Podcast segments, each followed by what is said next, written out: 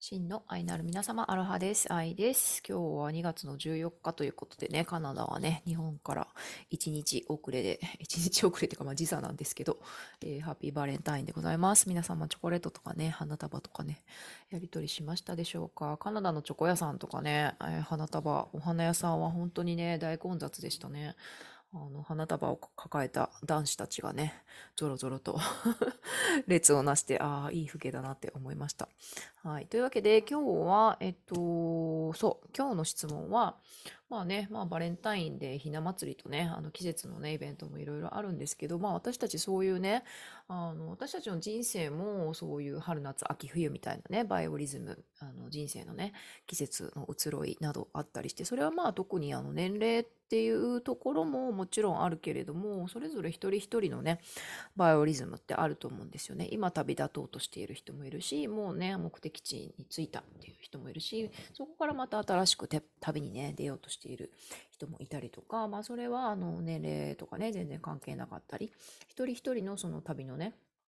あの、行く先だったりとか、えー、コールだったりとか、タイミング、スケジュールだったりとかっていうのがね、あると思うんですよね。うん、で、それって、本当に宇宙でね、たった一つの私たちの、その、私という人生のね、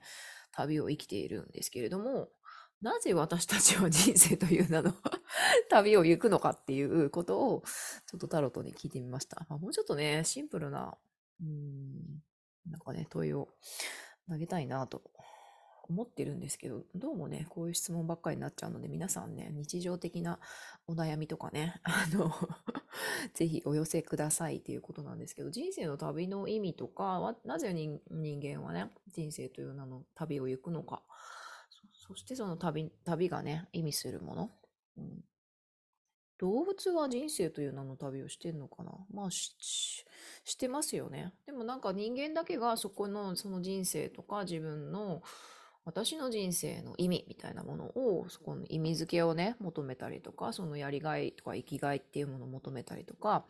する。で、そそこに喜びをあの見出したりとか、あのーそれを達成できないことで苦しみを感じたりとかする。なぜわざわざわざね、人間だけがそれをね、するのかっていう、その人生の旅の意味を聞いてみました。そしたらこちら太陽のカード出ました。ザ・サン。ですね。眩しい。っていうか、光が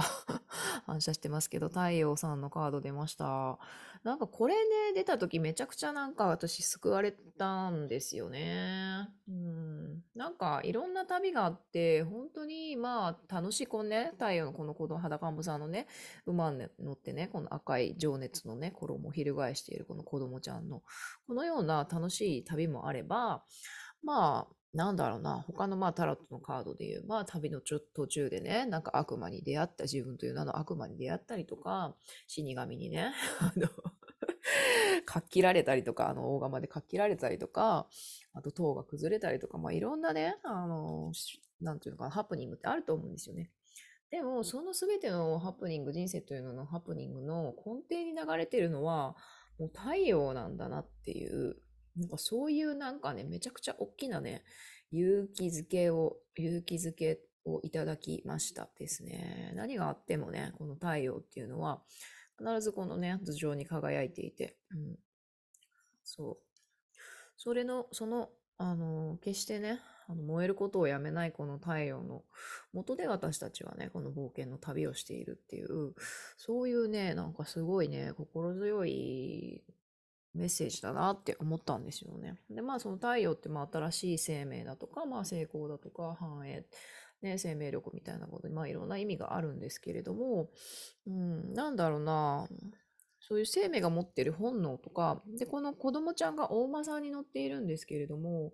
まあ、なんかこうちょっとね、アンバランスっていうかさ、もうちょっとポニーみたいなやつ乗ればいいやん、本当は。このね、ちっちゃなね、お子ちゃんなんだから、結構本格的な馬に乗ってて。で、実は私ちょっとさっき見てて思ったんですけど、この実はこの裸馬の子供ちゃんは実は本当の姿はあの大人なんじゃないかなと、この聖馬にね、あの、この凛々しいお馬さん、大きなお馬さんにね、ふさわしい成人なんじゃないかな。でもその私たち、その大人の中にもこの無邪気な子供みたいな、ただただその情熱のね、衣を翻して、あの前に進みたいとか、新しいね、この壁の向こうにね、いっぱいひまわりが咲いているぞと。で、この壁を、壁、これまあ植木鉢かもしれないけどさ、この壁の向こうに何があるのかとかね、うん。あの山の向こうに何があるのかっていうのを、ただただこのね、情熱のままに、あの、心のままに、突き進んでいきたいっていう、そういう子供っぽいね、その子供らしいね、その衝動とか、その生命力みたいなものを、この子供がね、表現してるんじゃないかなというふうに、うん、思うんですよね。で、子供のって未来そのもので、本当に好きとか、何が好きとか、何をやりたいとか、何が夢ですみたいなことって子供って、あの、関係ないというか考えないですよね。っていう話をしてて、この間ね。あの教育関係の話をしてた時ね。っていうのは、その子供はもう夢そのものを生きているし、その大好きそのものを生きているし、もうそのままその存在自体が夢であり、未来であり、可能性のでありね、好きそのものなので、あまりにもあの当たり前すぎてっていうかね、だから一体化、一体化っていうかね、もうそのものなんですよね。だから、あえて、その、何が好きとか、何が夢とかね、将来何したいとか、そういうね、問い自体がね、なんかこう、愚かしいっていうかね、必要ないっていうね、それだけもうポテンシャルのね、塊なんですよね。うん、で、でも実は私たち大人も、もちろんね、年を重ねるごとにね 体も老いていくし、心もね、いろいろね、あの、凝り固まったね、あの、誇りが積もったりいろいろしてくるんですけれども、でも実はいつだって私たちの心の中にも子供子供っていうものがね、中心にね、私たちの中心にいて、その可能性っていうのはいつでもこのひまわりさんみたいにね、咲くことができるわけなんですよね。それを認めるかどうかっていう、あの、ことなんじゃないかなって、うん、思っていて。うん、で、そしてこの太陽のね、カードなんですけど、えっと、まあ、マンダラ、マンダラじゃない、タロットのね、この章を紐解きますと、えっと、そう、この太陽のカードは、その知性というものと、知性、えっと、そう、自然発生的なその知性、うん、なんかこう学校で学ぶとか外からの情報からね、この培ってきたその知識みたいなものではなくて、もうなんかこう体の中からこう溢れ出すみたいな、溢れ出す喜びとか、これが好きだとか、これがやりたいとかね、なんかそういう本当命の流れそのものみたいなね、こう溢れ出すその知性と、その英知、ウィズダムと、えっ、ー、と、ウィズダムとインテリジェンス、インテリジェンスだったっけ？英語するとね、その知性と英知のその統合みたいなものがこの太陽。だから、本当にその直感的なんですよね。こっち行ったらああなるかなとか、これやったらこうなるからこうした方がいいかなとか、A、B、C だったらこれがこういくらだから C が一番いいかなとかじゃなくて、もうね、それ考える前に、もう好きとか面白いとか、綺麗とかね、もうバッとね、バッと手が出るっていうかね、足が手が出る、足が出るっていうね、それが子供だと思うんですよね。もうあの、容赦ないっていうかね、ほんと瞬発力、直感力に従っている。でもそれが美しいとか面白いとか好きっていうのは、この子供、もしくはその私たちの中にいる子供っていうのが直感的に持っているもので、それって何かっていうと別に全然ランダムにね、思いつきではなくて、うん、その直感っていうものが、あの、どこから来てるかっていうと、私たちの内部から湧き出してるんですよね。その泉は何かっていうと、まあそのね、前もなんか、あと才能の話とか話したけど、その DNA みたいなものにね、私たち、私がこれをやると、あの、一番ね、その命のね、ポテンシャル開けますよ、みたいなことを、あの、私たちの DNA にもま刻まれてるんですよね。バスケが上手な人とか、私だったら文章とかね、なんだろう、コミュニティとか、インタビューとか好きです、みたいなね、そういう細胞、才能とかね、うん、あとなんだろうな、お料理作るのが好きな人とかかね、みんなそれぞれね、あの、色とりどりの DNA のポテンシャルを持っていて、で、その、あの、体の中にね、あの、実際に眠っている、そのポテンシャルみたいなものが、あの、外部にあるね、何かっていうものを呼ぶんですよね。あ、これが面白そうと、これやってみたい、これが好きだっていうのをね、呼ぶんですよね。だから、だからこそその直感で、あ、これ、これにする。私はこれ。私はこれが好き。私はこれ面白いと思う。っていうのがもう直感的にね、わかるっていう。それはその自分の中のね、この子供っていうものを大事にしていればしているほど、わかる。この子供のね、声がね、聞こえる。うん。そうなんですよね。だからそれ本当自然発生的なんですよね、実はね。なんだけど、まあなんかね、今の時流はこうだからとかね、親がこう望むからっていう風な、なんかそういう外部からの声によって、その、この子供の声がね、あの聞かれなくなってしまう。でも、そうじゃなくて、その、湧き出てくるその英知とかね、子供らしい湧き出てくる英知、そしてそれに対して何の疑問も持たずに、あの子供、子供らしいね、自信、アイアムナンバーワンみたいなね、そうそういう時代あるじゃないですか、これぐらいの子ってね。ジャイアン、ジャイアンじゃないけれども、もう私イコール世界みたいなね、うん、そういう自信でもって私はこれが好き、私はこれがやりたいっていうね、そういうものに従っていく。で、それが、あの、自、その、うんと、自然発生的な、その英知、湧き出てくる英知っていうものと、自分自身のその行動とか、あの、大好きって選ぶものとかっていうのが、もう本当にね、この大間さんと子供のように、こう、あうんの呼吸で、あの、信頼関係でね、こう、結ばれている。この、この人なんか手綱も引いてないしね、こんな足、足もね、追っててもね、ほっぽり出して、うん、なんだけど、全くね、危険な様子がないというか、本当に信頼関係でね、守られているんですよね。うん。多分大人になっちゃうとね、なんかこう手綱引いたりとか、なんかおまさんね、こうなんか イランもかけたりとか、まあいろいろね、しちゃうんでしょうね。不自由、お互いに不自由になっていっちゃうというか。うんわかんないけど、ちょっと馬術のことはわかんないんで あれなんですけど、まあ、そこにもね、あの何か、何かしらのね、タオがあると思うんですけど、うん、本当に裸もさんのままで信頼関係で結ばれていて、この、うん、心がね、つながっている。だから子供がここに行きたいって伝えるね、伝えたり命令したりってね、うん、無知でね、お尻叩いたりするまでもなく、もうこの馬さんはね、そこに向かってくれるっていうね、そういう本当に痛快なね、関係なんですよね。で、私たちを振り返った時に、その人生というた、あのね、旅の歩みにおいてね、このようにね、歩みをね、この子供とおばさんのようにね、進められているかって言ったら、やっぱそうじゃないことの方が多いのかなっていうふうに、こっちでいいのかなとか、いや、もうあっちの方がなんかキラキラしてるなとかさ、華やかだなとか、いい匂いするなとか、うん、なんかね、ついついね、あの、なんだろう、他の人の旅路がね、羨ましくなっちゃったりとか、自分の道、進んでいる道に不安になっちゃったりとかね、すると思うんですよね。でも、本当はこの姿なんですよ、この子供とね。うん、そして、どんな旅であっても、どんなに迷っているように見えても、もうこの太陽っていうのは絶対的に守られているっていう、うん、守ってくれているっていう、そういうことなんだなっていうふうに、とっても心強く、受け取りました。そう。で、その命とのね、その協力関係、その命との協力関係みたいなね、ことも書かれてあって、まあそのダーウィンの進化論といいますか、まあ私たちってこのね、進化する過程で、まあこの種よりもこの種の方が強かったから、もうこの種が滅びて、この種が、あの、強くて生き残ったみたいなね、そういう戦いとか争いの中でこう進化してきたっていう、そういう説もあるんですけども、そうじゃなくて、例えばまあミツバチ、ミツバチは花とね、花とかね、草木とね、協力し合っている自然界っていうのは、あのまあ、弱肉強食みたいなこともありますけども、それも、でも、でも、あの、全部のそのサイクルで見れば、協力し合っているんですよね。このバランスでこういうふうに循環して、何一つこう取り残取り残さずにね、あの命がね、循環するようにできている協力関係にあるんですよね。で人間も本当はそうで、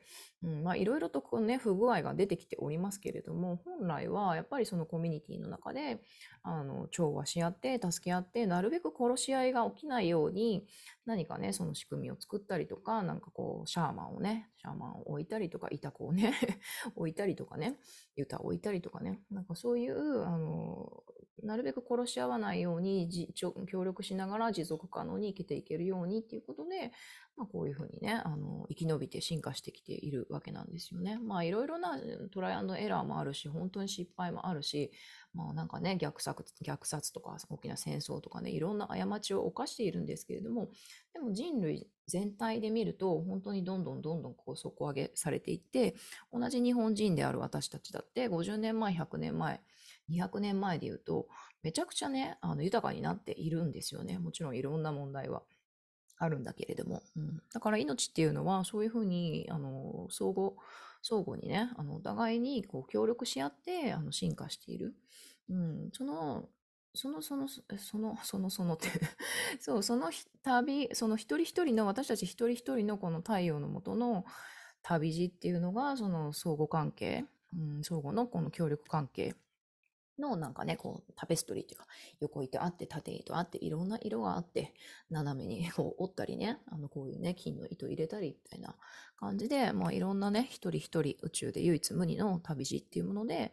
どんどんね、あの、進化して、その織物をね、織り上げていく人類という名の織物を進化させていくっていう、一つのね、あの、マンダラのような絵をね、描いていくっていう、そうなんですよね。まあ、タペストリーっていうと、それも、動かず完成しちゃうっていう感じだけど、だからもう、あれなんですよね。常に変化している、変容している、あの揺らいでいるマンダラみたいなね、うねうねね、変化していくマンダラみたいな、そんなイメージなんですよね。それを根底から、そして天井から見守ってくれているのが太陽である。私たちのど真ん中でもね、見守ってくれているのが太陽であるという。めっちゃ心強い ありがとうみたいなそうそうそう。旅にね、人生という名の旅にね、ちょっと不安になりそうな時にね、ちょっと思い出したいなと、うん、思いました。そして、これ、えー、地球のオラクルさんが、フォーティテュード。フォーティテュードってどういう意味だっけ？ど忘れしちゃった。フォーティテュードは、この、えっと、フォーティテュード。あ、そうそう、不屈の精神だ。勇気とかね。勇気っていう意味もあるんだけど、まあ、どちらかというと、このお兄さんのようにですね、もう、絶対に揺るがない、絶対に負けないという、このね、どっしりとした、不屈の、不屈の精神ってね、そういう意味なんですよね。でも非常にこま厳しい顔してるんですけど、よく見てください。この可愛いハートのね、フェンダント持ってんですよね。で、いろんな動物、いろんな命たちをね、この腕の中にね、抱いている、このフォーティチュード、不屈の精神のお兄さんでしです。はい。で、このね、メッセージがめちゃくちゃね、あのー、よくて、その不屈の精神っていうとさ、負けないとか、うん、倒れないとか、なんかそういう強さみたいなことなのかなっていうふうにこの絵を見るとね、想像するんですけど、このお兄さんが言ってるのは、もうね、宇宙のね、壮大な宇宙の中で、こう、唯一不変なものっていうのは、私たちが愛されているっていう絶対的な真実なんですよっていうことを言ってんですよ。えー、これなんかツンデレみたいな、めっちゃこの厳しそうな顔して、愛されているという絶対的真実こそ宇宙でね、唯一のね、変わらないことなんだよっていう風に教えてくれてんですよね。めちゃくちゃ、もう愛に満ちてるじゃないですか、この厳しい顔ね。で、この、あの、この方が、このお兄さんが言うにはですね、その山の話してんですよね。で、山っていうのはね、ドーンとこうね、富士山とかもそうだけど、こう、ドーンと揺るがずにね、常に形を変えずにそこにいて、まあ、まさにね、あの、不動の、不動、山の不動ってね、北斗の剣のね、キャラでもありましたけど、山の不動ね、その不動のもの、うん、っていうイメージがありますよね。そう。で、山っていうのは、その時の流れ、その人生、いろんな人生ね、いろんな人生、人類、いろんな動物たちのね、人生の旅をね、あの見守っている、時間っていうものを見守っている。で、その表面がね、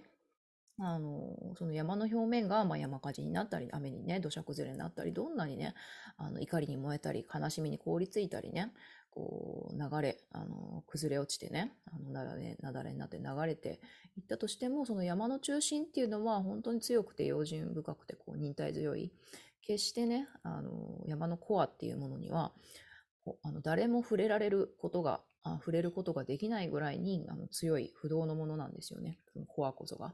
それはもう地球の、地球とのあの中心とつながっているし、もう雲も突き抜けるぐらいに天とあのつながっているし、あ、チーンと トースターが鳴りましたけど、まあ揺るがないね、中心につながっている。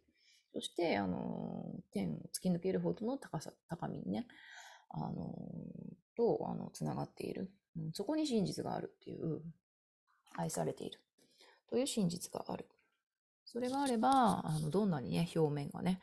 燃えたり崩れ落ちたり土砂崩れになったりね、あの山火事になったりするように見えても、あのそこ、それだけはね、コアだけはね、揺るがない。この揺るがないコアは何かっていうと、愛されているっていう真実なんだよと。まさにこの太陽にね、誰もがこの太陽というものの名の、太陽のね、名のもとに太陽というもののもとに はい、旅をしているんだよっていうこととすごいメッセージがね、うん、重なりましたね。山の不動。なるほどいいやつなんだ。そう。そして、えー、34番ね。これ、幾何学、パッションですね。パッション。まあ、パッションはまさにね、この、子供のね、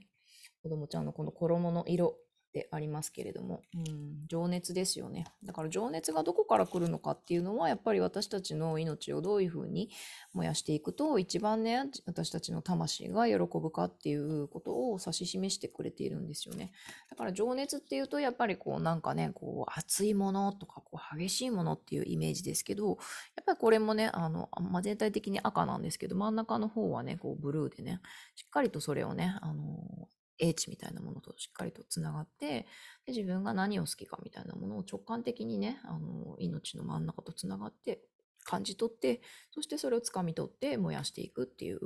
そういうね冷静さとかその盗撮力みたいなものもねパッションの真ん中にはあったりするんですよね。だから燃えりゃ、燃えりゃいいってもんじゃないっていうかね、何でもかんでもね、おりゃーって あの、手を出せばいいってもんじゃなくて、やっぱり自分の中心ね、自分の中心、愛されてるっていう、あの、絶対的な真実っていうものと、自分が何に喜びを感じてね、どこに行こうとしているのかっていう、私のその喜び、私の歓喜っていうものとつながって、その情熱というものをあの発揮していくっていうことがとても大切じゃないかなとうん。そしてカラーがね、オーバン、オーバン、まあ、秋のね、綺麗な、オーバンっていうの？これちょっとわかんない読み方。で、グランド yourself ということで、うん、しっかりね、この木のように、大地にね、根っこつけて、まあなんだかんだ言っても私たち地球に住んでますんで、今んとこね、うん、重力あるんでね、良くも悪くも。うん、なので、まあ、この馬さんもね、パカパカとね、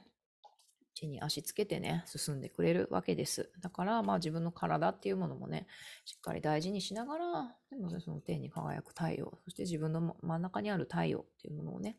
あの感じながら、しっかりとね、あのこの地上における歩みをね、人生という名の旅の歩みを進めていくということでございます。まあ、この木のようにね、いろんな、まあ、これはちょっと、何の葉っぱなのかなわかんないけど。まあいろんな風に、いろんな人たちがね、いろんな旅をね、魂の旅をね、しているわけなんですよね。なんだけれども、本当にね、大きなね、この私たちは、みんなね、誰もが絶対的に愛されているっていうその普遍の事実をもとにしているからこそ、どんな旅でもね、どんな激しいように、どんなにね、困難に見えるような旅でも、私たちはね、前に進むことができるというメッセージでした。あありがとう、太陽さん。はい。というわけで、えー、タロットからのね、ラブレター、バレンタインのラブレターをザ3でした。ありがとうございます。では、皆さん、引き続き、日本はね、バレンタイン終わっちゃったけど、良いバレンタインを、そして良い2月をお過ごしください。バイバーイ。